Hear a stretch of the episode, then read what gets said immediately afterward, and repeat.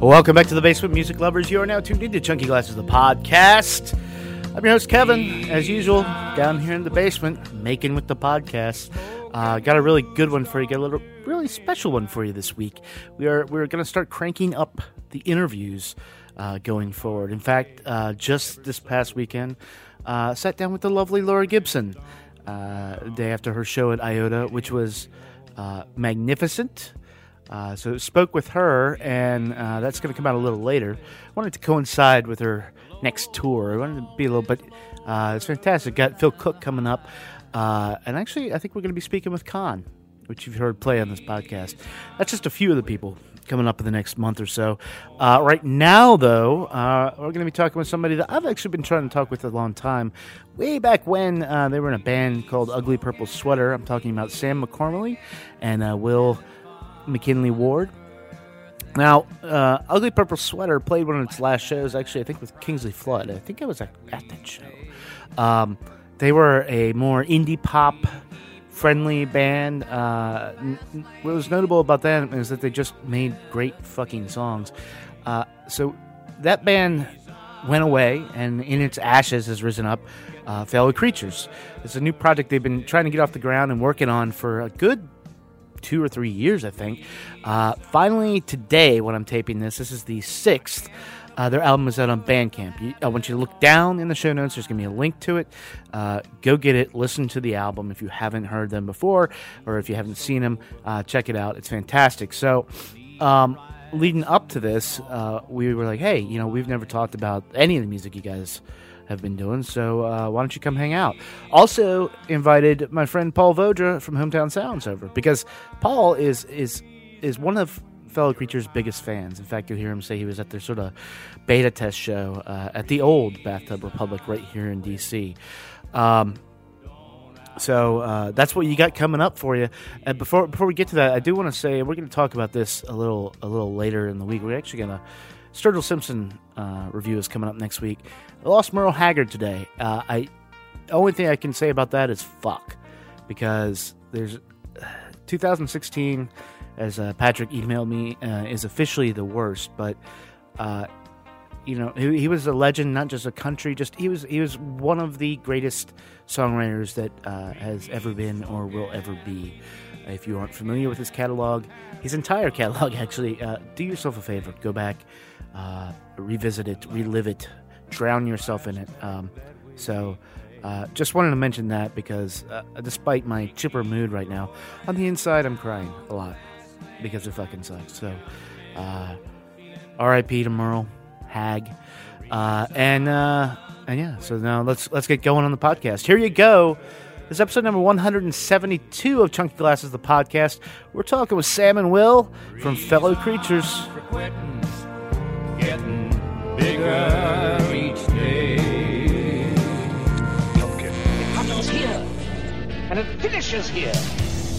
Two men enter, one man leaves. merely a two-word review just said shit sandwich. I will roll the record up to the That right there is a logical fallacy.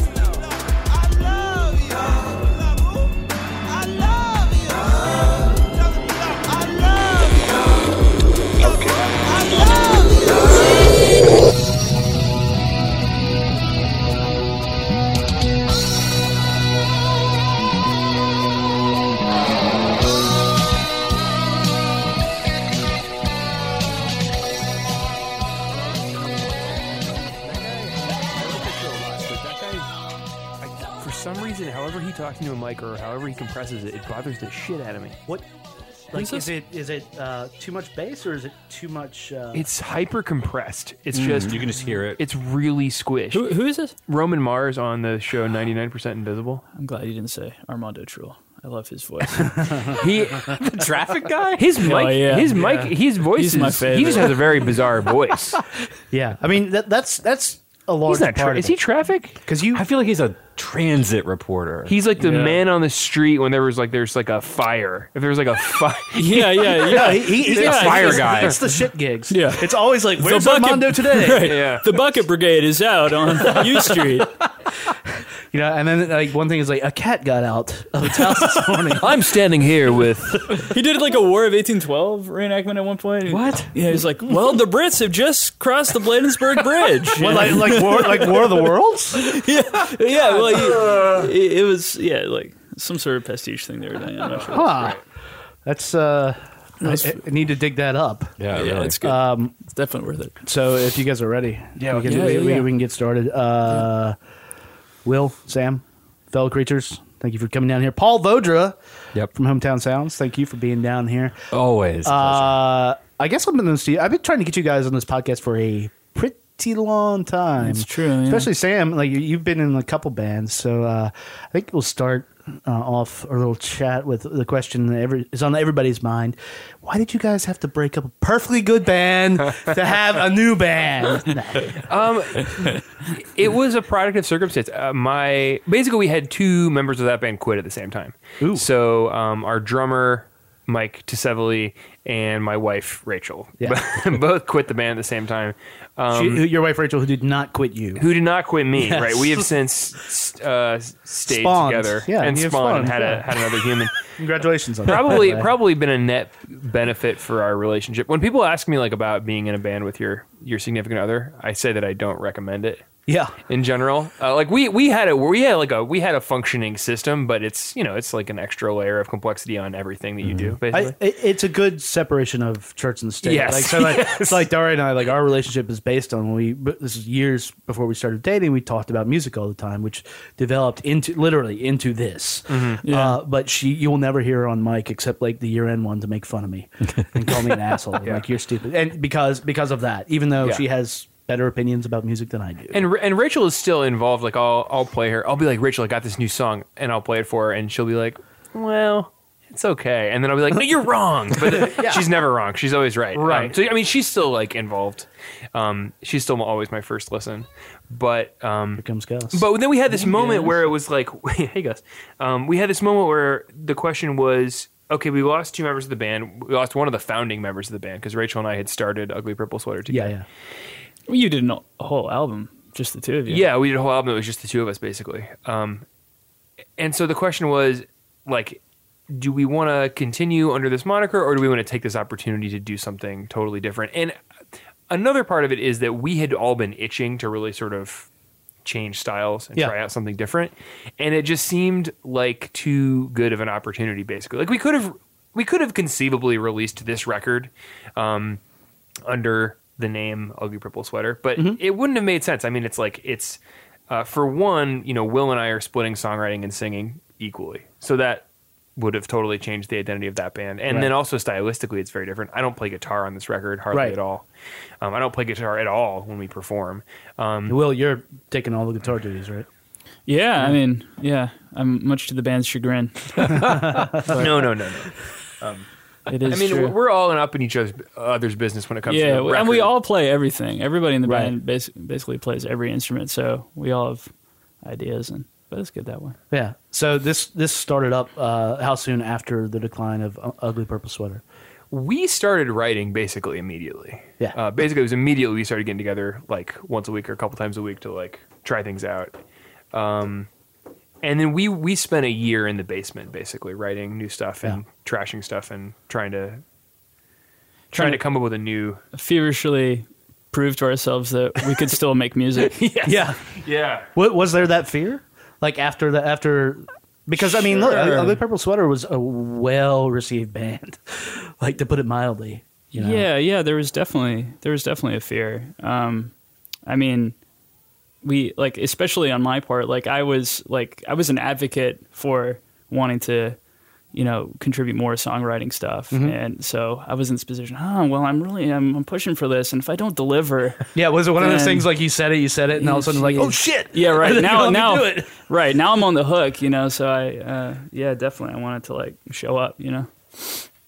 um When you now you, you noted the uh, the difference in sound. I think it's a it's a stark difference in sound between uh, your work then and, and you guys work now. What um what started pushing you towards a more electronic uh, sound? Well, I think there's two things. When the previous band started, it was just Rachel and I, acoustic guitar, banjo, and singing. And the more we played shows that way, the more we started feeling like, man, I wish we had some drums.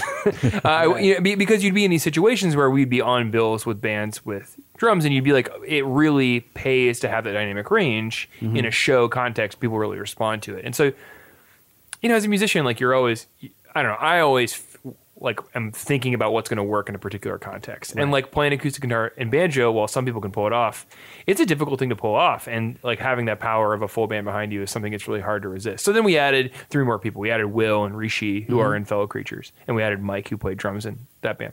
And as we kept going, it was sort of the same question. It was like, what what's working well in the room? What's working well in the room um, when we play shows? What are people responding to? And so part of it is just you get out, you play a bunch of shows, you figure out what works, and what seemed people seem to be responding to were um, vocal harmonies and um, uh, the keyboard stuff we were doing, Right. and the stuff where there were more there was more uh, focus on the percussion. So some of it was just sort of following what we felt like was being received well Right. as we performed. And the other thing is that I think just the music we listened to. I was saying to somebody recently, like the the people who we end up talking about in band practice as people who we're trying to imitate are like Kendrick and D'Angelo and Saint Vincent. And there's like not an acoustic guitar in sight in any of those people. No, no obviously. Radiohead. I'm kidding. Of course, Radiohead. Yeah, yeah, Ra- Radiohead Yeah. too, and Grizzly Bear. We But try, anyway, to, du- we try to duck it, but it's there. Yeah, no, Always uh, there. I mean, that, that's you know the the worst thing I think any musician can do is just try to be like, nah, I've never even heard Radiohead.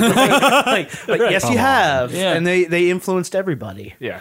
yeah, yeah, yeah. So I think it was just sort of following what we were like. What are we excited to listen to? Let's try to let's try to get more in, in line with that. I I also and I also think that we we overlap in guitar Uh-huh. worlds f- fairly significantly, but not in the keys world at all. Basically, I have no I have Right. no ability to play the piano or uh, or at least well I, a little bit, but but I I you know when we were trying to figure out like okay what zones are we trying to occupy in this new group Right.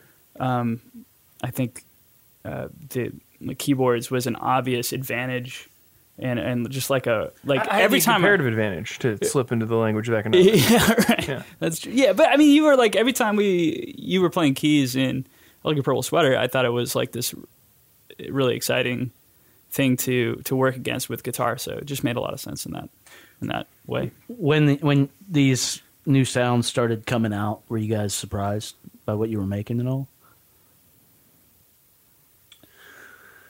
I don't know. I I don't know.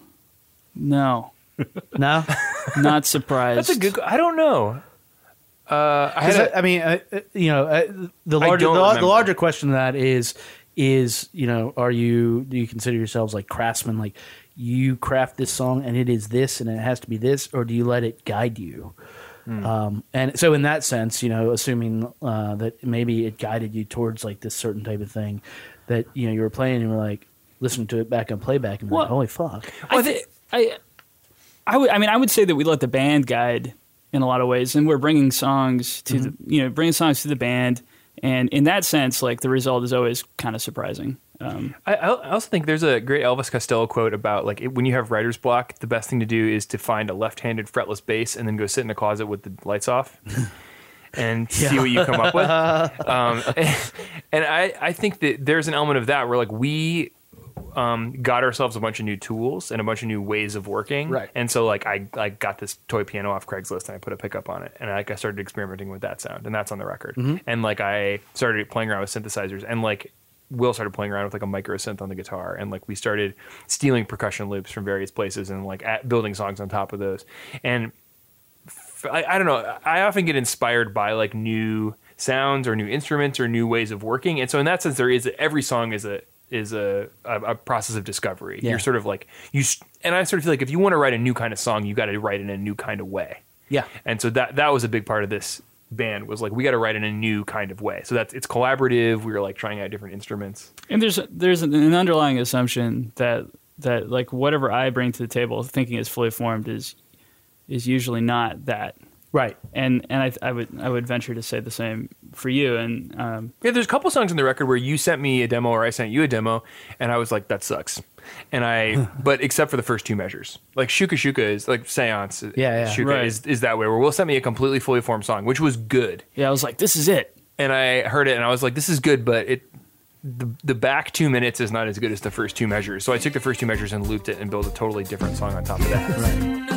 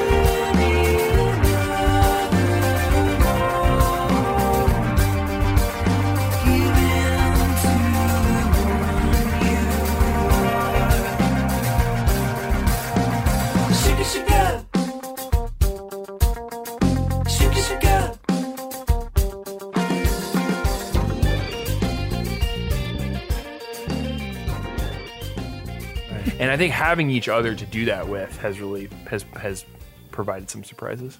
Yeah, yeah. Because I mean, when- when you're writing, it's it's like the, uh, I guess the editor theory. Like you know, your first draft always sucks. Yeah. No offense, Will. but but you know, Ah, no, yeah. it, it does. Or, it or does it's with- a different band. at yeah, least. yeah, it- with, with everything. And if you don't have that, uh, you know, look at Kanye's latest release. Uh, if you don't have an editor, you know that mess of a fucking album happens. Yeah. Um, and um, you know, a- a- and it's a lot of times I don't think people, especially like writing partners, necessarily get that mm-hmm. out of it. You know, it becomes a, a very large ego struggle, Yeah. uh, which can break up bands. Has famously. And we had a we had some great conversations early on where like we had this stack of songs in a Dropbox folder, like you know, like, a, like well more than we needed, and we had to decide like, okay, which of these twenty five songs are fellow creatures, mm-hmm. like. Mm. And we sort of pared it down to like six of those, and it was like this is what we want the band to be about. And then we sort of wrote a bunch of new songs with that, and that like that was really productive to have that conversation where we were telling each other that thing you think you like sucks, and like we were, we were both on both ends of that. I mean, really. Yeah, yeah, it's brutal, but it, I mean, you, it, you trust the process, and Yeah. uh, and yeah, comes out better, hopefully. Yeah, I mean, there's definitely a, a uh, cohesive, cohesiveness to this record. Uh, there seems to be a couple different like modes you guys are trying to hit on. I mean, you start off um, with the uh, what's the name of the song again? Try not to think about it, uh, which is uh, I mean could end up on a Jeff Buckley record. You know, if if you didn't tell somebody, it's like yeah. Uh, but then you go in right into uh, ha- maybe you guys can help me say this. Is is it Slurian Stomp? Silurian. Silurian. Silurian, Silurian. Stomp. Yeah. yeah. Uh, which is uh, honestly the great or one of the greater like end credits like to a sci-fi movies. Big and bombastic, and yeah, it really makes a yeah, a- and that that uh, it's surprising because knowing you guys and knowing um, surprising isn't the right word. Knowing you guys and knowing like your history, you're a DC band. Um, you, I heard that and I'm like, why why isn't this playing at the fucking Verizon Center? Like, why is like X Ambassadors opening for Muse and not somebody who's doing this shit? Uh, because it's huge. It's huge. Uh, the hugeness we should say is in that on that song, Louis really hel- helped us take it from like galactic to intergalactic scale. Well, I, I was wondering. We've had Louis down here a bunch of times. Uh, I know Louis a bit, and uh, so how how much feedback did he have? Because I, I mean, that's his that's his jam. Yeah, Like yeah, he, yeah. he is super sci-fi nerd, and in listening to this, I mean, even some of the song titles on here, uh, you know, it's uh, I got that sense of you, and I, I mean that like as a compliment. I mean that is, it's not a, a concept album. At least I don't think it is. Mm, yeah. Uh, but at the same time, it definitely is a is a mood album, and I can put it on and I'm transported a little bit of ways. That's great. Um, well, yeah, he. So working with Louis was awesome. He's amazing. It was amazing. We basically gave him. We picked like six songs that we felt like he would be particularly good at Mm-hmm. at taken to the next level, and we were like, please do whatever you want. Um, but he was involved in sort of that. So the songs were written, we'd been playing them. We had arrangements of them that we were mostly feeling good about, and then we gave them to him, and we're like, see if you can see if you can uh, spruce this up a little bit. And and he worked on those tracks, and like his contributions like really take them into a new place and are really cool. And Silurian Stomp is a great example because he added all this extra percussion. He was like had this idea to add all this extra percussion Yeah. stuff, which really makes it sound really maximalist.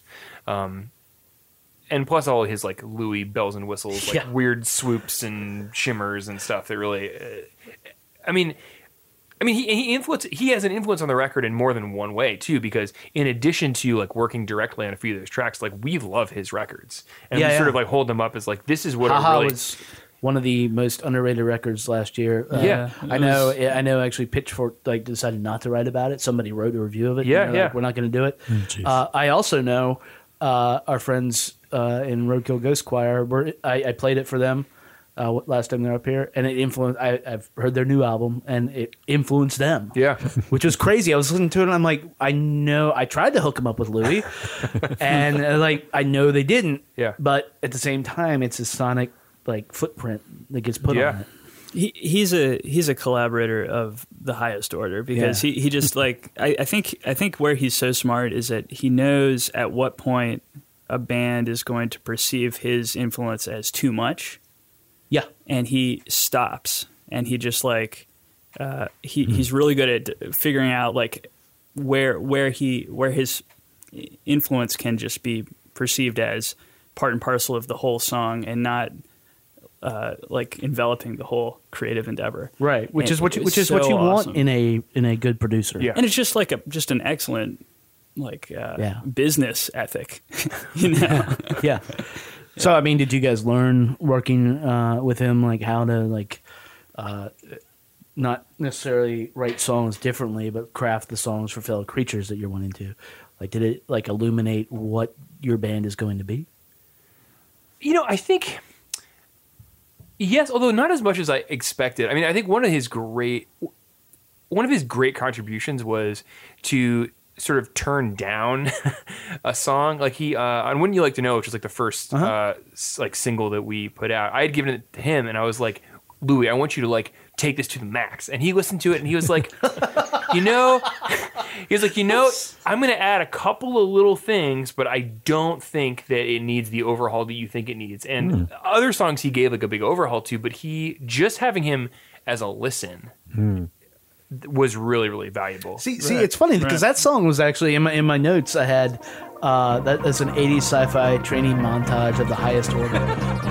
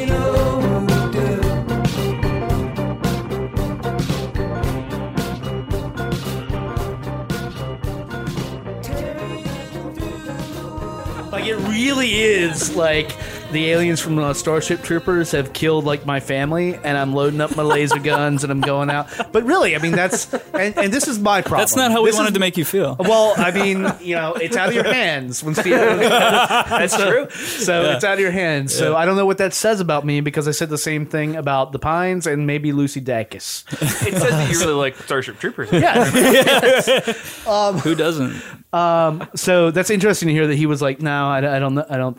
You know, I'm going to sort of back out of that one.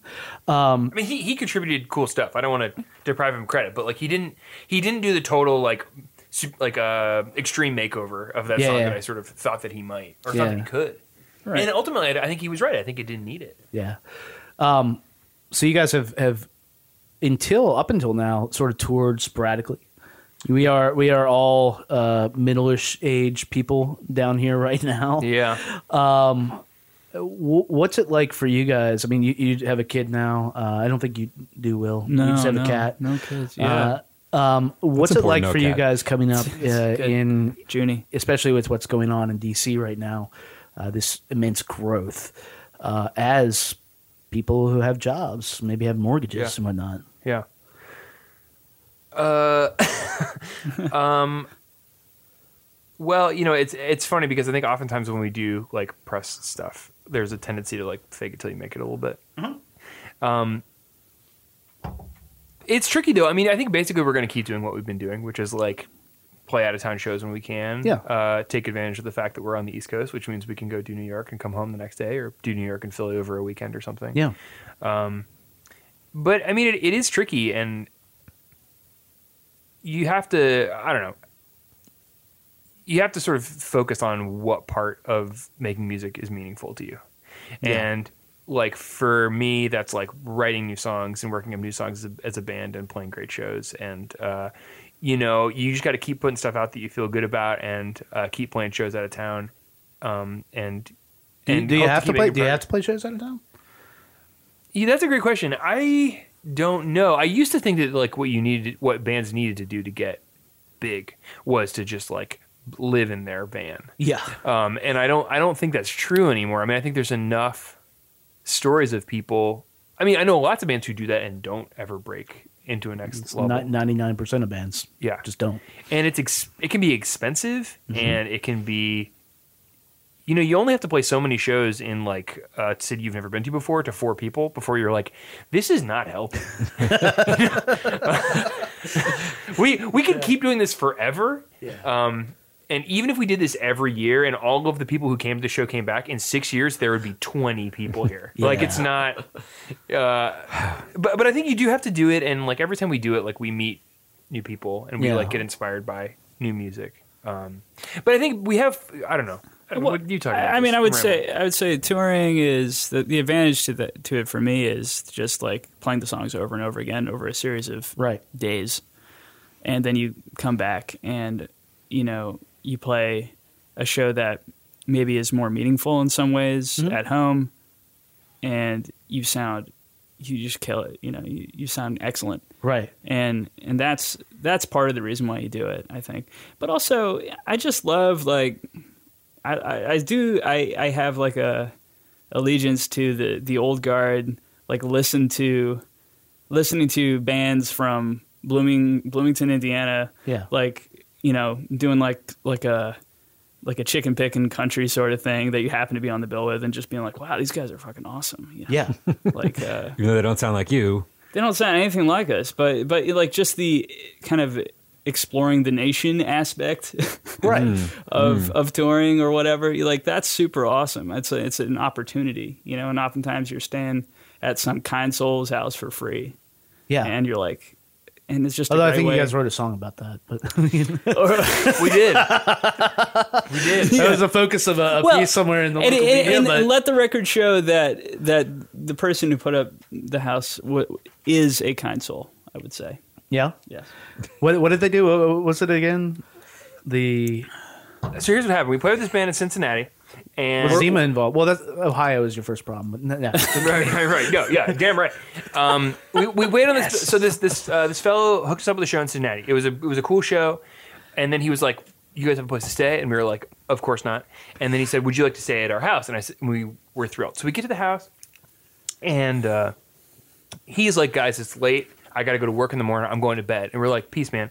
Meanwhile, his two housemates, housemates, yeah. house was that right? They were the housemates. They were two dudes who were around. Buddies. I mean, For some housemates reason. or concubines. I don't know which Right. one, which Well, one you want to go with. they were they were male concubines, and they were they were uh, it's the thing. smoking weed and drinking a lot of PBR or Toadies maybe net. featured and then they were listening to Toadies. not not entirely undifferent from what we were just Bush. doing, but right, right. featured Um, and prominently. they were getting so angry. They were really so. Angry. Finally, at about like four or three thirty. We, we, oh, sorry. I, I, I should just say that we were having a great conversation, and then like something just a, f- uh, a switch was like, Oh, what flipped. happens? What flipped was Will was like, "Hey guys, I uh." So we we had been told we were going to sleep in the living room, Mm-hmm. but these guys were having their obviously totally unstoppable drinking fest in the living room. so we were like, "Well, we're not going to sleep here. Like, I don't. What's going to happen?" So Will was like, "Hey guys, I was just wondering if uh, I don't know, maybe there's like some place we could like go to Sam, sleep." Sam's nowhere. I, I I love when Sam Sam does his, his impression of Will. It's just very, it's very like very, very. It's what you sound like. Get over it. um, and, and they got so We'll check the playback for you. they got so mad at us. They were like, they started hitting each other. They didn't hit us, but they started like hitting each other. They and, were like punching each other. and they were because they were mad at you. Yeah, and they were like, oh yeah, no, it's your house. Absolutely, unclear. it's your house. Whatever you want to do, you, you can't go to sleep. But it's your house. Do whatever you want. And we're like, I didn't understand what was going on. So then, like, we decided to like just try to sleep in the porch. I mean, it's like July, so it's warm Yeah, outside. yeah. So we're sleeping on the porch. And then they come out and they like they grab this like old TV set that was like in their living room, and they No, it was in the grass already.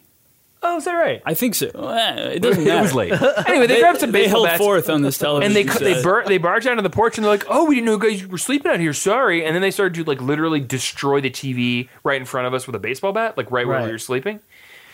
Uh, it was really. It's funny. I tell it now, and it's very funny to It's me. hilarious. At the time, it was really upsetting. Like I can't. I don't exactly understand. yeah, because you guys had played a show, right? Yeah, So yeah. this is like you played a show, you're on tour, and, and then you know uh, you're uh, uh, you need your alone time. I mean, look, that's that's Yeah, part of just for sleeping, and it seems like the thing they were angry about was like letting you sleep. Like that was the thing that they did not want you to do. yeah, they they they found that to be an infringement on their personal li- liberty. They're- like you sleeping. I us think sleeping. I think they were dead. They were just like dead set on having this experience. This like, like someone had just broken up with their girlfriend or was having a h- hard time, Some combination. and they were just wanted. They were like dead set on that evening being about commiserating over relationship problems, and we were like, You just get caught in the we middle. we were we were in the middle of it, right, right, and Jeez. and and they they made us pay. I will say that if you guys could have seen the look in Will's eyes, there's a faraway look of sadness. we, I mean, we left at four in the morning, drunker than we should have been. Yeah, Dri- no, uh, it was right. five in the morning, dr- like to drive away. It was like we're too drunk to drive, but we might get beat up with a baseball bat if we stay here. So Yeah. like we drove, we got on the interstate and we drove. We got off at the first exit into Indiana and slept literally under like the, the like. Like picnic pavilion at a rest stop in Indiana for a couple hours before we went on to the next show. It If- was raining and wet. If the album doesn't work out for you, have you guys considered a reality television show, Life on Tour with Fellow Creatures? uh, Will, did I tell you that our, sh- our song is getting pitched to this reality show? Fuck yeah! So that, that's actually sort of what I was. So yeah, to. so yeah, I think I think we have a future. Uh, so fuck it, skip that. Put your own music in your own reality show. yeah, yeah, we get it. It's a. the soundtrack of your life, Sam. I'm sorry. Well, and thank God those guys finally have a presidential candidate to really represent them.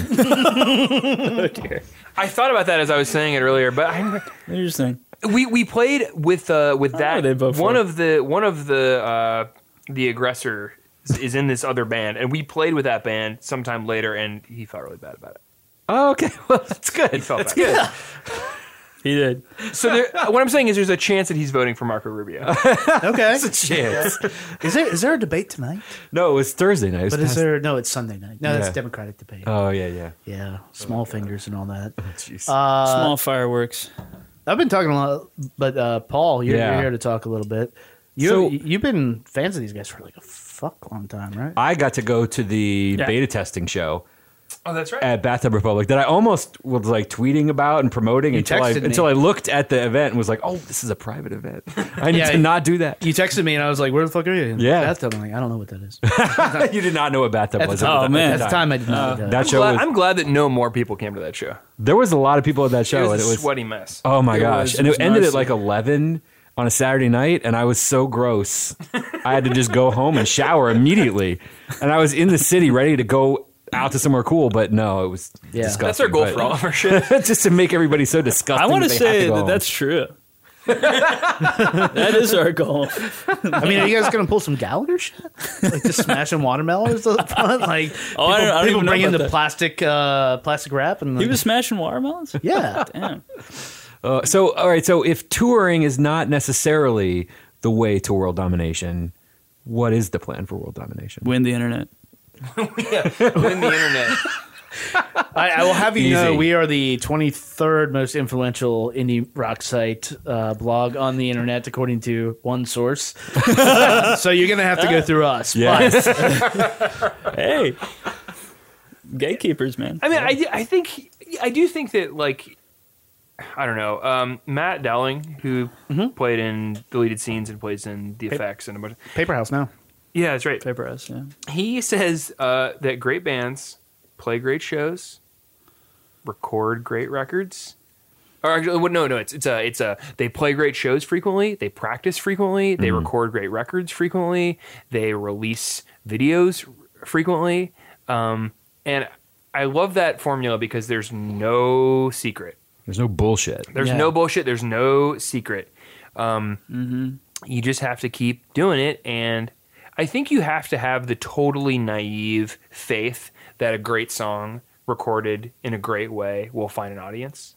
Um, if you if you put some if you put your shoulder into it a little bit, and that means playing shows and like talking to fine gentlemen like you, Yeah. uh, and uh, I mean, I, think I think you have to believe that because otherwise you just believe that it's whoever can pay the most for publicity. Um, is the are the people who get famous, Which which, it- is definitely part of it. No, it, it's a problem. I, I, I tell you that. Like, and we're actually, I think, going to do a podcast on why a lot of PR sucks. Yeah, um, if you, uh, I won't name any names, but if you see uh, some bands from DC who were featured in national publications that shouldn't have been, period. Huh. Like, and it and it's because they paid for their PR. Yeah. you know, and Yeah. that that type of thing does not help an artist yeah, because those you, you're pitching it to a uh, an audience that is uh, basically considers their content, their music disposable, yeah, and they don't care. Yeah. So maybe you got like all the eyeballs on your shit on Pitchfork, but none of them are going to buy your record. None of them are going to be fans. yeah. I mean, I think it, it is really interesting when you talk to bands about like their publicity experiences. It's like one of the greatest things about having something on Pitchfork, for example, is that all of your already existing fans have something to get excited about. Like that is almost the most important thing. Yeah, Um, and then also it helps you get um, shows at places that might have been reluctant to hire you Yeah. without the like. Pitchfork says you're the greatest band of the century, yeah. But but a lot of it has to do with like motivating people who already like you, and not about like getting new people to like you say buy your record. It's weird, um, and I, I do think that like the I'm a Spotify subscriber because why wouldn't you be a, a subscriber to one of these services because they're hyper convenient. Um, but I think it does make music seem really disposable. It- yeah. It- I mean, it, just the idea that you don't have songs that you go back to over and over again. You don't. There's no. And there's. It's funny. They could do this in Spotify if they wanted to. You could have like a collection uh, window where it's like I'm going to drag all the stuff that I really love into this. I think they have that. They do have They that. do have that. It's Like, you they have growing. it. and, save- uh, and sorry to Eduardo's friend to start getting on Rdio again, but but uh, you know we all here subscribe to Rdio uh, because the interface was made by people who understand UX and design, and uh, they had that, and it was fantastic. And so it initially it mirrored my iTunes library, which is vast, and uh, it made it easy to navigate. Now since it shuttered. I have been forced to move to Spotify and uh, and actually I do Apple Music because it's, it's fucking Siri. That's why. Yeah. it's like it's integrated. That's the reason? Uh, Okay. and, and I like to support these things when I can. Yeah. Um, and yeah, the the interface of Spotify is. I I can't like Paul can't figure out how to make set up a queue. Hmm. Like just like I'm gonna get at work, and I'm gonna hit ten albums that I haven't heard, and I want them in a row, and I want to I, I want them in this order, and he can't figure out how to do it. Hmm. And so you get back to just stuff like, oh, this popped up, this is new, this is Yeah. Um, and there's just and there's so much music. I mean, like Spotify has these like discover playlists and the fresh finds and whatnot, and so you just like, oh, let's hear some new stuff, and you just hit go, and a lot of it sort of passes through Yeah. and doesn't really. But every once in a while, you know, like you'll hear something somewhere, like on All Songs Considered, or maybe on this, you know, playlists, and and it'll just like Maybe on your smack you in the face, and you're like, whoa! Just the, on the very first listen, Yeah. you know, you're like, what the heck was that? It's funny. Nick, Nick Sanborn, uh, Sylvan Esso was down here, um, and he uh, we were talking about this, and he was like the mobile app uh, it has it's a big shuffle button instead of a play. When you pull it up on your phone, it's a shuffle button because you really you want to open up to Pimp a Butterfly and shuffle it. Like, you want to open the White album and shuffle it, like it it. It it's the most baffling. That's if you don't pay for it, though, right? That's the free. No, no. If I pull it up right now, it says shuffle. To play, I have to go and start the song, like hit the track. But this giant green button here, uh, That's what it wants you to do, and Yeah. that's wrong. That is, uh, yeah, because people put Yeah. things in an order for a reason. I'm sure that you guys put a lot of thought into Yeah. the order of the album and how you wanted it to flow, because it does flow. You know, But but I do. Th- I mean, Mm-hmm. for this very reason, though, like the way people are. Oh, there you go. Yeah, yeah, yeah. I've seen that. Yeah. Like, shuffle like- play. as, as Don't somebody do that. as a designer, like I'm like, why? like it hurts. Like this is so dumb. But they're not stupid. I mean, that's what's really unsettling about it. Is it's the it's the it's the George Bush question. Is like, is he stupid or is he incompetent, or is, is, is he stupid or is he evil? Like, right? That's Right, that's the right, question. right, right, And is it is are they intentionally subverting the form of the album, or are they accidentally subverting the form of the album? right. And I think it's probably intentional. I think it's like we. They think they understand that their users are more and more interacting with songs as Right. one-offs on the internet, and So, so if that, attention so if that's the user base, though, how do you guys as a band react to that? Do you try to write to that? I mean, I, I don't think this album is full of singles. There are definitely a bunch of songs that could be singles on that. But do you turn around like the next album out and be like, man, uh, we're looking at all this data. We're looking at what got played like the most there, and we want to write a bunch of songs like that. Or do you write songs that are are just strictly meaningful to you? I, I don't know. I got I got to say that I think I think we we definitely try to take like I try to take into account what what people seem to be reacting to when Yeah. they when when you uh, can't not. Right, you gotta, you gotta. But at the end of the day, uh, I just uh, within certain parameters that we have set up for ourselves, I I just have to write the song. Yeah, you know, at the end of the day, I just gotta I just gotta write the song and uh, or write a bunch of them and see what see what comes together. And um, I mean, it's interesting because I think that um, people who are really well established can put out a single. Like Drake can be like, "I wrote a little song called Hotline Bling. What do you guys think?" And then it's like the largest song of the year, right? Yep. Right. Um, but I think for the vast majority of artists, like the album is still a statement. It lets people explore, sort of. I don't know, for lack of a better word, like the creative vision of a particular artist, and it sort of like lets you establish yourself um, as something a little more substantial. And so, like, while the Spotify, YouTube uh, mode of consuming music would seem to lead bands to just like release a string of singles designed to maximize click, maximize clicks, um, I think at least. I mean, the way that we find fans and listeners is like we play a show and someone brings their friend, right? Or like they see it on somebody's podcast, and it's it, it isn't. Um, people want something a little more substantial that they can dig into, and they Yeah. want to see that there's a little bit more there. And so it's like you got to put out an album to do that. You got to give people a reason to invest some time. or do a good press. I mean, that, that's hundred percent of the reason why we do this podcast. You Yeah. know, if somebody comes on here and is just like, "I'm talking about the talking point," here you go. like it's boring Yeah. and it's useless, and Yeah. we've actually canned ones that we've taped because of that. Um, but uh, the uh, you want to make people a fan, and you want uh, to do that by connecting with them Yeah, yeah, and it becomes a le- level of, like for you the artist like a level of personal comfort like Yeah. how much do you connect yeah. you know and you have put out a couple of singles on blogs. And what's been like the reaction to that that you've had so far? And how did you how did you sort of think about that? we had a we had a hard time, I think, figuring out what. Uh, I, I guess the first two singles were pretty.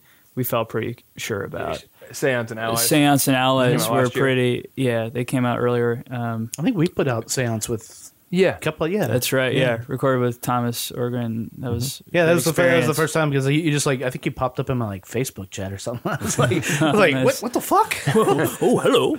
yeah, yeah, yeah. But the other two, like we, um, we, we just really weren't sure. There was a lot. There was some. Um, there was disagreement, um, and we just. Uh, I think we. What did we do? We played them for some people. Yeah, and and and sort of a consensus em- uh, emerged, or at least a false sense of consensus, and, and we're just like, ah, let's try this. Well, I mean, um, this the first one re-released like in this run up to the album release. Wouldn't you like to know? Um, I was ready to can from the record.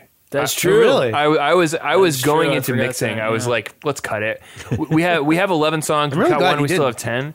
Yeah, me too. Me too. But for some reason, it was it was pre-mix. Mm-hmm. Um, and then Chris Freeland, who who engineered and mixed uh, much of the record, um, he did wonders to it and made me really happy with it. Um, but that Yeah, that it's part of it. I think, yeah, we we solicited a lot of opinions. Yeah, I got, and part of it was like what came out, what what really captured something uh, really amazing in the recording itself. Uh, Right. Like what what sounds just very well recorded was part of was part of the picture too. I think I think that when you like to know, just uh, like Chris really did an amazing job, and we we we put a lot of time ahead of time in on trying to come up with the right sort of thing. Louis had a little bit of Right. say in it. Yeah. Nice, nice. Yeah. So you've had a lot of this done for a while, or at least written, demoed, recorded. I mean, the recording process I Yeah. think took a while. Yeah. What? How? Where are you at with like the new stuff? Like, are you? I know a lot of musicians like when they get the album done, they're moving on to the next thing, and they're already they're already tired of the old stuff before it even comes out. They already want to move on to the new I stuff. saw you Will turn and around I- at the Beauty Pill show and be like, "Fuck this song." Will and I agreed before we got here to say um, that we're extremely excited about this forthcoming record, and we couldn't be more excited about it. Uh, that said, the new record is uh, like seventy five percent written, and we're gonna we're gonna record this summer. Um, anyway, bam, bam, bam, well, go. it's, it could, no, you're right because Well, it was it was mastered in November. fast. You got to move fast. Um, this thing was mastered in November, and then we wanted to take our time to like do a press rollout and you know all the shit you're supposed to do. Yeah. Yeah. Uh, and try to like have it land with as much aplomb as possible. Um, but yeah, we're we're we're well on our way to recording the the next one, um, which is exciting, and it's really exciting because the first one took a lot of energy to write because we had a lot of like songs that we then discarded because we decided that they weren't fellow creatures, and now we sort of we've sort of put a fence around what fellow creatures is a little bit. Like what what are we trying to do in this band, and so now. Now we're sort of trying to populate all the different corners of the park, uh, but we know we know what the park is. We know where We're moving we a little more the- freely. Yeah, Yeah. We've we have a sense of what is our is our comfort zone. yeah, that sounds good. yeah, for sure. Yeah. Are you going to be uh, working with Louis again? I don't know. Yeah, I don't know. I don't know. Uh, we're uh, we're very concerned about doing it very cheaply. so we might end up Well, just it- doing it- this it whole can damn- be. Yeah, so we might end up doing this whole thing ourselves, recording it and mixing it Yeah. ourselves. Um, so we, we and we're sort of interested in that too. Like we that have- was part of what that was part of what was great about this last time through is that we I mean not only did we like grow our demoing skills but we also invested a certain amount of time in learning the art of you know recording and Yeah. we we spent some time in in various studios and just sort of bending the ear of uh, people like Louis and Chris and um, and now we have a you know we're not at that at that level necessarily but we can do a sure, lot sure. more um, yeah So on the economics, like, what about a label?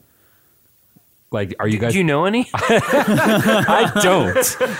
I know a bunch, but I mean, yeah, I mean, that's a good that's a good question. yeah, I mean, like, I mean, this one you're self-releasing, yeah, yeah. and like, do, I mean, do you think that's the way to go for like everybody, or for you, or like maybe not, or you just like, where are you at with this?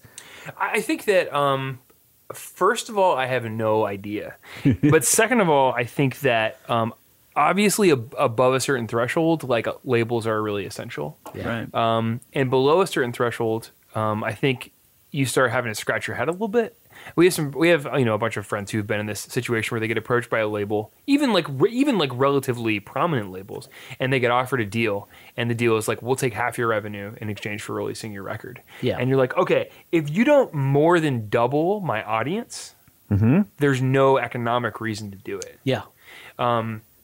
And so I think I think the threshold at which a label makes sense is now a little bit higher than it used to be, um, because mostly you're going to make your revenue from like digital sales. Um, so there isn't as much upfront cost when it comes to manufacturing. Blah blah. So I, I, I don't know. Uh, yeah, if uh, the person who runs Merge or Sub Pop is listening, like, please feel free to get in touch. Well, that, Uh, that's actually that's actually what I was going to say. Is like I don't know if you guys have read uh, Our Noise, which is uh, the merge story. yeah, yeah, yeah. Uh, I finally read it, uh, and you know a lot of what made that label was essentially having a distribution deal. Yeah. So in in a real, very real sense, it didn't matter. Like, yeah, Superchunk was the one driving it, but it almost didn't matter who the band was. It was just a thing going through to this plant getting produced, Yeah. and then having that process managed. And I think uh, in 2016, that's the options for that are like crazy like depending on what you want do you guys believe in like in a format like physical media i mean is that i know a lot of bands like i have to have it on vinyl i i, I i'm not legitimate if i don't have it on vinyl or cassette. Well fuck god damn it Uh, we are not uh, initially going to do a vinyl run, although we may we may do that a little bit later. Um, Yeah. We're not going to do that for the for the first release. I would love to do that. I do end up getting in this weird like mind fuck where I'm like, okay, this record was recorded exclusively digitally. yeah It was mixed and mastered almost exclusively digitally, and then we're going to press it to vinyl so that it's analog. like, like I love records. I have records. I have records that were produced that way, but I don't feel like it's. I don't feel like there's an authenticity reason to do vinyl. Right. I think it looks cool, and I think it sounds cool, and I love the experience. but it's also. It's also. I don't know. I don't know. We, we aren't doing the first run. yeah. We'll if you how it goes. remember back in the day uh, when like CDs first appeared and like uh, and digital recording became a reality, uh, like something like uh, they used to have uh, ADD or DDD or something. Right, right, right. Brothers in Arms, Dire Straits was straight DDD, and you cannot get a better sounding copy of that album than the CD. Right. because it is like the throughput is. There, there's no shift. Right. There's no distortion from that sound. There's no there's no chance of slowdown. Even though they produced a lot of tapes, and if you got it, it was like, eh. But I, I remember like hearing that, going all the way through that mode, and it was more enlightening than any other like CD. I mean, I had like like Springfield and bullshit like, you know, and uh, Thompson Twins, uh, and uh, but that one the the sound it wasn't what I was used to, but it was true to Mhm. what the recording yeah, whatever, to whatever be. that, whatever Yeah, that yeah. means. Yeah. Uh, I mean, it, at the same time, like I, um, I have like a relatively small record collection, but I listen to those. I don't know, fifty records or whatever it is, like Mhm. more than anything else. And just the experience of going back to something over and over again, Mhm. and like becoming really familiar with it, like that's the part of vinyl that I really appreciate. Is like I Oh, yeah. only have these records. Well, and there, there's also a there's there's an undeniable visual aspect to Yeah, yeah. to Yeah. records that is like super appealing. Like I mean, I, we we try to certainly I think take pride in some of the like visual uh, yeah aspects of the band and, and you Which, know, by the way, your logo really is interesting. fantastic. I don't know who designed that. Like, uh, it was designed by, I'm so glad you asked, uh, Jocelyn Mackenzie, who uh, until very recently was in a band called Pearl and the Beard. Oh, yeah. But she's also Yeah. a, a graphic designer and a stylist and it's fantastic. art director. It, it, it is And- such a like the weird like negative space between you guys, and it's it's it's fucking just on point. Thanks. Cool. And the other thing is that the cover of the album That's what- that's sort of what I'm talking about. is yeah. for yeah. So the thing- photo the photo is Mike Snyder Mhm. who um who did all of our like we did this massive photo shoot over the course of like the first like very early on like Mhm. before and and we got that that planetary image back from him. We're like, oh yeah, okay, Yeah, So it's really album awesome. album art done. Yep. You know, Yeah. basically. And then I I messed around for, with it for a while and uh, but yeah, like I mean, a large format image of that. Yep. that's it's beautiful. I want that. it's that. a beautiful piece of art that that Please uh, make that, that. Mike did. And All right. All Please right. make that for us. I, I want to. yeah, fantastic. It, it falls into your idea. I it does I- fall into my idea. Like I, I'm want, not- I, okay. I'm just going to spit it out. I think you should, if you're going to sell it, like it shows, right? You're going to sell stuff at shows, but like you said, you the, most of it's like through the digital downloads with Bandcamp or whatever. Like, I want to buy like a 12 inch square vinyl size print of the cover of the album with a download code. with a download code. Yeah. With a da- and here's the wait, wait, here's the killer idea, right? On the back, there's two download codes so that you can give it to a friend. Oh, that's good. See? That is good. Because you don't need you don't need two download codes for yourself. You're going to give it to a friend. You're going to let the word spread about the album. So we're we're gonna do CDs, and I think we'll probably do some download codes. Also, we Ugly Purple Sweater put out a record exclusively on download codes, and it, this is a really interesting uh, geographical thing. Which is that in DC and in New York, people are like, "It's a download code." Sure, I understand what it is. And anywhere else, people are like, "But do you have?" Okay, I should also say the download code. Our friend Amelia Bird produced these picture frames that the download card was in. Like she hand printed these picture frames. They're like gorgeous. They're really cool. Um, all like literal like letter print, like letterpress, old Yeah. style printing press stuff. Um, really awesome. And people would come up to the table and be like, "Oh, I'd like to buy a CD." And we'd be like, "Okay, well, we don't have CDs, but we have these download codes in the form of a picture frame." And they'd be like, "Yeah, but I'd really like a physical object." This is that is a this physical is, object. This is like I'm holding an object in my hand. This is Right. physical, but that remains really important to people.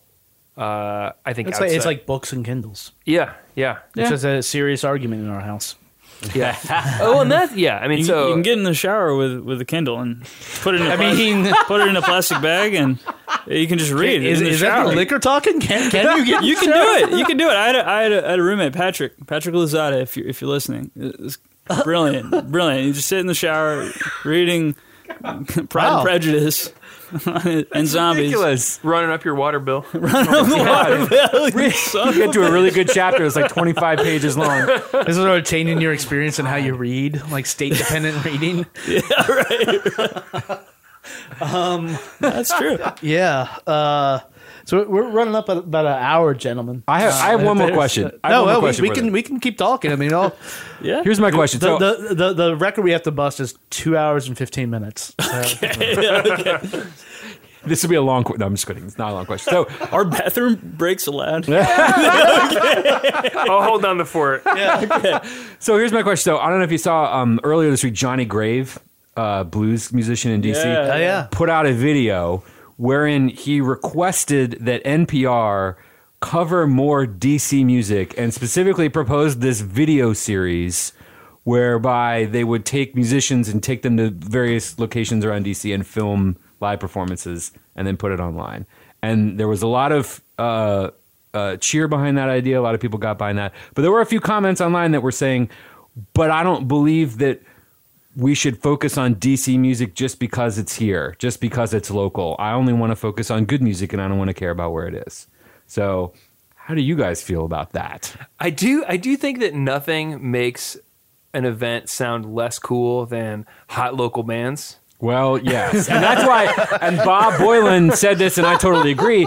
We like to call it DC music, not local music. Yeah, yeah, Because that sounds better. You know, local has a negative connotation because, you know, in a lot of places where there isn't a really good music scene and there aren't a lot of talented musicians that happen to live here, then local music is like crappy cover bands. Yeah, yeah. You know? yeah. I mean, I will say that there are so many talented people around here who do stuff that's really inspiring to me, and I hope that they're all very successful. Uh, who comes to mind? The Bumper Jacksons come to mind. Mm-hmm. Bumper Jacksons are amazing. They're the greatest. Um, North Country is uh, North Country So is- many permutations of amazing for me. I They love they those they made our best of like the year year. Not just Like, we, DC. we were just like we, we do to highlight the DC scene at the end of every year, and then we do a, an end of the year, and both them and Louis Weeks made our, our best of the year, right behind Beauty Pill, who we can claim. You guys have opened for them. You know, Yeah. We can claim them as DC. They're in Arlington, but Yeah. Oh, yeah, that totally counts. Yeah, Beauty Pill. Something else. They're amazing. Yeah, there's a, there's a lot of really Well, exciting you, stuff. you going know, on. you know what's crazy about Beauty Pill now is that they were gone for a while, Yeah. and now they have sort of risen up as because this uh, and Paul uh, has been we. I mean, people who listen to this podcast know you, Paul, but like he runs Hometown Sounds has been one of the driving forces of of exposing people to this DC music. Yeah. uh, much better than like anything I've done, or honestly, I think anybody in the city has done. Like, and uh, Beauty Pill has been gone for a while, and since they've been back and dropped that album, it's sort of like they're they've become the godfathers of what is happening now. And I, I I don't want to say lent a little heavier air of legitimacy to what's going on, but uh, certainly since they released that album, like people have been really paying attention to a lot of bands that they weren't. Because before, a lot of people were just like, it's punk band one, punk band two, punk band Yeah. three, and not understanding how diverse like everything here is. Yeah. Well, I mean, and it's interesting just to see the transformation that Beauty Pill made in that Yeah. 10 year period between albums. Yeah. I mean, which is understandable, but um yeah, Chad is his I mean his production work like he produced Mm-hmm. uh the more human stuff. Wait, Those records are so amazing sounding. And this, I mean they're great and the songwriting is great and they're amazing performers and the combination with them and Chad is amazing. But anyway, Chad Chad has his fingers in a lot of pots. Yes. Um and uh I definitely feel like he's kind of the godfather of the of the scene. And it's great that like he when he put out the record and like he's finally you know able to stand on stage and you know say this is this is my music this is my sound applied to my songs and we can all cheer and appreciate Mm-hmm. it as you know he's on stage instead of just oh and this one was produced by Chad Right, you know right, it's right, not right. just that Chad sound on another band it's on his band that he gets the recognition of it that he deserves Yeah. Maybe maybe you guys should work with him. Well, we you know uh yeah, That would be great. That'd be great. Yeah. That'd be He's wonderful. He, you know, we. I, I want to work with that. I, I want him to, uh, to, to, like. I've been actually reaching out to uh, audio producers, like figure out how to tighten up our sound a little bit. and like I know Chad, but I have I have yet to like send him that text, be like, "Hey man, can I just come over?" it might get real trippy It's intimidated. It's just like, yeah. He he said it. You know, we got we opened for them a few weeks ago, and he um after we got off stage, he said something nice, and I was like, oh, thank you so much. like, like, I, I'm usually pretty good about like remembering like. There are always niceties after shows. People are very polite, you know. Uh, but I couldn't, I couldn't contain it with Chad. I felt really warm and fuzzy. well it wasn't just a nice thing because he asked you to open you know I mean that Yeah. was that was fantastic Yeah, that was that was a real honor. That was awesome. and and you have an album release show We do. Yeah. up. So let's plug some shit. Let's not plug it. let's not plug it in the first hour of the podcast. Let's wait till the back, the back I hour. will, I will Backload. plug it in the show notes and in the upfront. Okay, so thank you. people will be like, but but you guys plug it now in case because look, people don't like to listen to me. They just skip that shit and they skip to about like 20, 30 minutes in, be like, Listen to the- the opening credit talking?" song and yeah. yeah. We uh, we are playing on April fifteenth, which is a Friday, uh, at Tropicalia as our album release show, and uh, yeah, we got some good stuff in store. Um, Will's been working on some stage design stuff. Yeah, yeah, yeah. Me and my buddy Tommy Bobo are are cooking up some stuff. It's Nice. uh, yeah, it's exciting. lasers. Yeah, kind of. I mean, it's kind of lasers. it's kind of like lasers. Uh, I, yeah, I, want, I want lasers. I'm just saying. yeah. It's, it's just it's just like marauding catfish with yeah with lasers and stuff. You know, it's uh, what what is it? I don't know. It's corrugated plastic. It involves corrugated plastic. It's a light, it's a I'll light thing. I think I think set design is going to be the hot new thing thing, because th- that's something DC has really not paid any attention to. Yeah. And uh, and I saw Stronger Sex at the Loose Unplugged show. They had a There's very fancy band, yeah. Stage thing that was amazing. So, Cool. Yeah, anything that'll give you that little extra bump. And uh, opening for us is Kino Musica, which is a like like uh, heterodox Afro pop band, um, and they do like Ethiopic stuff, and they do stuff that's more West Africa, and they're really really wonderful and sort of the best. One of the best things I've seen in town in a long time. I saw them at my brother's house where the uh, Jonathan, the uh, bass player, lives there, and they're, they're just so amazing. Wow. Nice. Yeah. And so that is at 14th and U. 14th and U. And it is underneath the Subway sandwich shop. In case people don't know where it is and haven't been there before, because We'll, we'll put directions. Yeah, it's it's a great club, and I Looks definitely awesome. have gotten the sense that some people did not quite know where it was and that it was there. I haven't been there. And it's yeah, it's I'll be there for it's, this, it's but I gorgeous. Yeah. Like the, they have all this really cool art installation stuff. Yeah, yeah, Sounds really Sounds good. awesome. Underrated. Underrated. I think. absolutely. Well, they they sort of come and go with booking a lot of bands versus DJs, Yeah, and yeah, having that's club true. nights and stuff like that. So. Let's let's just do an over under sort of thing now. Can we do that? yeah, okay. Wait, what, what, what do you want to do here? You just said under. Subway sandwiches, overrated or underrated? I think you got to Talking say the roast under, beef it or the Italian? Sub. veggies On that terrible Veggies. idea, I'm going to use the best. All right, uh, gen- gentlemen, thank you for uh, coming down and. Uh, and uh, sorry it took th- so long to get this done. No, no, I'm glad- I'm glad we did But this. honestly, uh, Thanks so much. Come back anytime if you just want to. We're usually here Thursday nights. If you just want to come by and like shoot the shit about some random album that you yeah, may yeah, may not have heard. Yeah, exactly, exactly. That Uh, sounds awesome. Yeah, th- thanks, Paul, for making it. Always a pleasure. Thank Um, you guys. Good to go see go see them. Good luck on the new album, and uh, yeah, that's about it. Fellow creatures, kick ass dudes. awesome.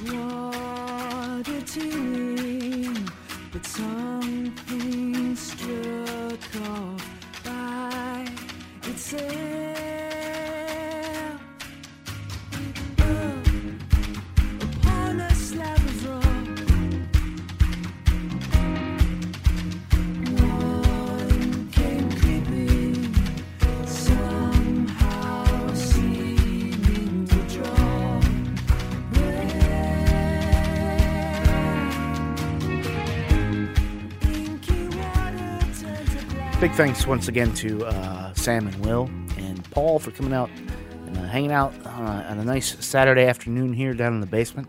Uh, had a really good talk on and off mic. Uh, you know, it- waited a long time to talk to these guys, and glad we finally got to. And I suspect it won't be the last time you hear them on this. Hopefully, they'll come back soon. Uh, if you haven't gone out and gotten their new album, do that now. Uh, they are playing a CD release show or album release show at Tropicalia. Up on it's up in the U Street corridor. We'll have the exact address and all the info in the show notes on the fifteenth. That is not tomorrow if you're listening to this on uh, the day this podcast comes out, but the next Friday. Uh, and from there, they're just gotta gonna do tour dates when they can and uh, bring their music to your faces, to your ear holes, and you will enjoy it because it's awesome. Uh, so that is about our podcast this week. Usually, we try to play a track. This is a little longer one, so I think we can get out of here without doing that. Um, if you liked what you heard, you can subscribe to us on iTunes. Please do that. Uh, you can rate us on there. You can do that if you want. I love feedback. We all love feedback, whether it's for me, Eduardo, Paul, Patrick, or Carrie, or whoever happens to be on there, or even for the artists. Uh, you can listen to us on Stitcher. We are on Twitter as at Chunky Glasses. We are on the Facebook. We are on uh, Instagram now as surprise, surprise at Chunky Glasses, uh, and on Snapchat, which I still don't fucking know how to use. So if you have a clue to that, uh, for me, then uh, definitely please reach out. Uh, so we will talk to you in a few short days. Uh, until then, please get out and see some live music. Be good to your ears, be better to your people. See you later.